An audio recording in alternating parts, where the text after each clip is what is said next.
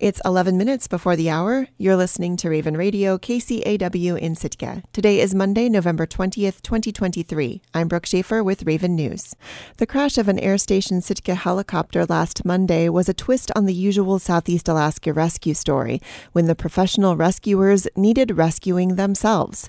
Recovering the four injured air crew was an intense overnight effort involving several agencies, all working in difficult conditions.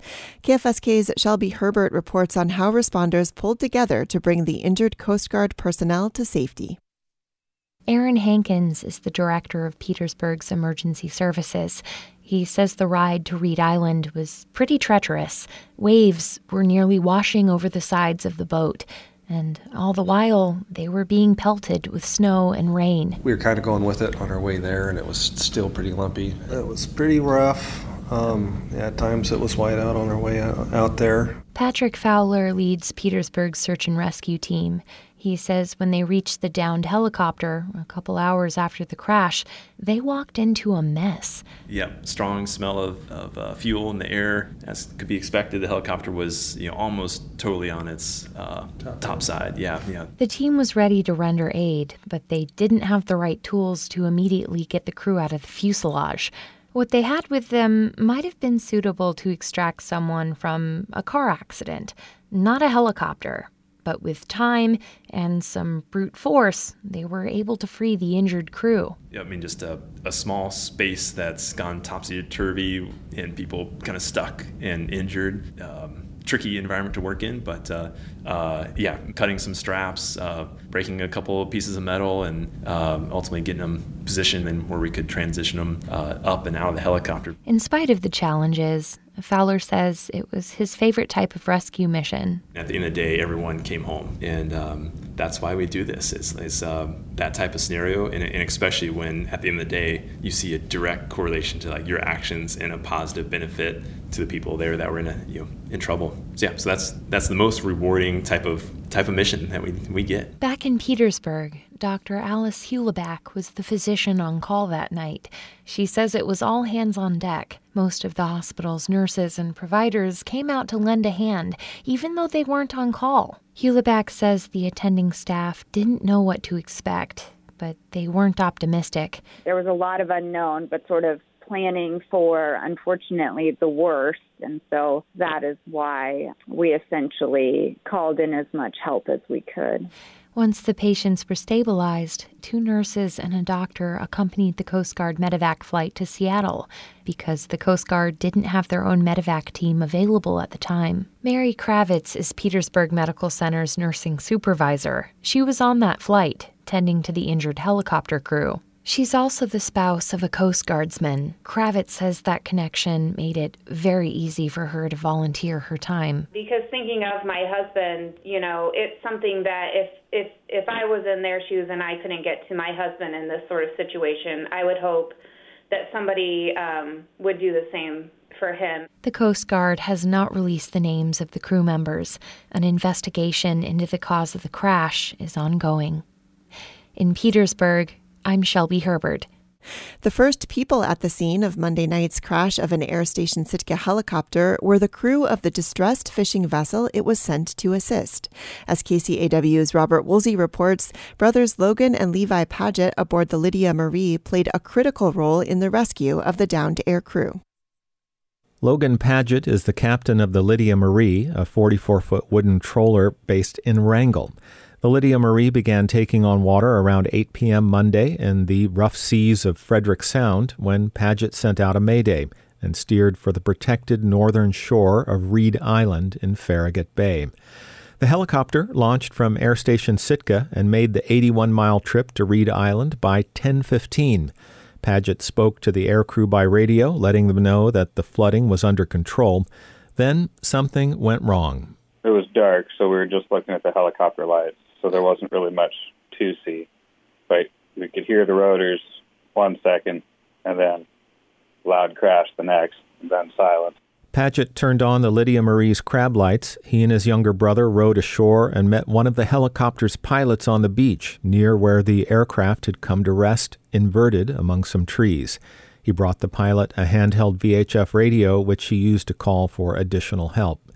Paget says it did not feel strange that he was now the one coming to the aid of the Coast Guard. Of course, there's just people helping people at that point. Paget says he knows nothing about helicopters or what might have caused the accident. As a mariner, he does know the weather, and it was not a good night. I know that visibility was terrible, the gusts of winds were terrible. It was just a really, really bad conditions. In all, Paget says he and his brother spent five or six hours on the beach at Reed Island helping the air crew. They brought them sleeping bags from the Lydia Marie. They used their radios to communicate with Petersburg responders and state troopers.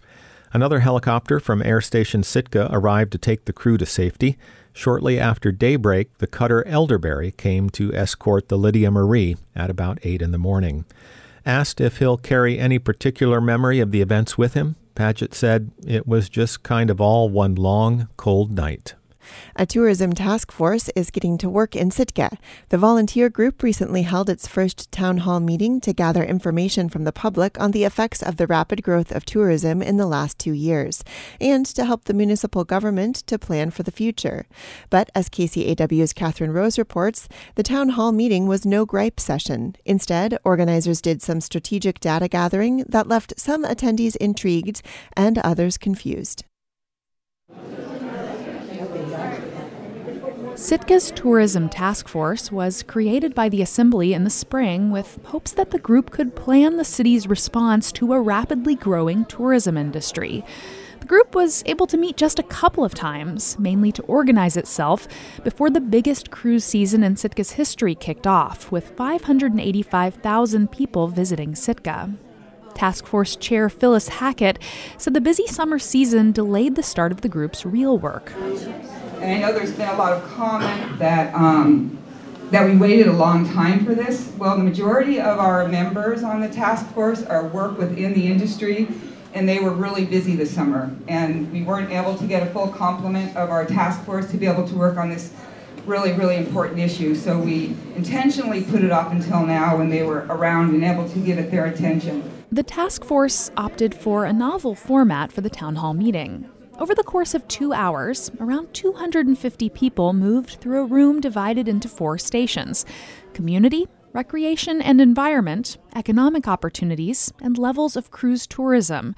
At each station, participants could write responses to survey questions on sticky notes and talk with a member of the task force. Task Force member Jim Mishner monitored the station focusing on the economic impacts of tourism. On a table next to him were a few questions, which participants could answer by dropping little blue tokens into slots. The first question the increase in tax revenue from growing cruise tourism is good for city services infrastructure. People can rate from strongly disagree to strongly agree and in between, and we can start to get actual numer- numerical values from the community how they feel on these different questions. At another station, Sitkans identified safety concerns in certain areas of town by placing stickers on a map. At another, they contributed to a word cloud describing Sitka's character with and without tourists. Carrie Fenton's word was chaotic. I'm really grateful that they opened a public forum. I think people have been wanting kind of an outlet to share how the season went for them, and I think there's a lot of frustrations that I've felt, um, but I've I've heard around the community. So I think having a space to get meaningful feedback out there is feeling really good. Fenton liked the format of the event and was particularly excited about a bean counting activity where she was able to give feedback on the most important aspect of managing the cruise industry by dropping beans into jars. She put her beans in the number of cruise ship passengers per day jar. That is something that I've personally felt would be really helpful in the cruise season, and I work three jobs in the food service industry this summer. I feel like that one is the most visible for me and it did feel like really like clarifying and good to see that that also had like the most number of beans when I walk by like I feel like that's on everyone's mind so yeah good to see it in a physical way. For others, placing sticky notes and dropping beans didn't quite capture their feelings. Gary Downey owns Captain Gary's Adventures, a local tour company. He felt like the event didn't give participants enough opportunities to express positives of tourism in Sitka. Going around to the different booths, I just saw, um, you know, what were the negatives. I was kind of a little bit thrown off. I thought it was going to be a little bit different, but it's what it is, and I appreciate that people came together to do their thing.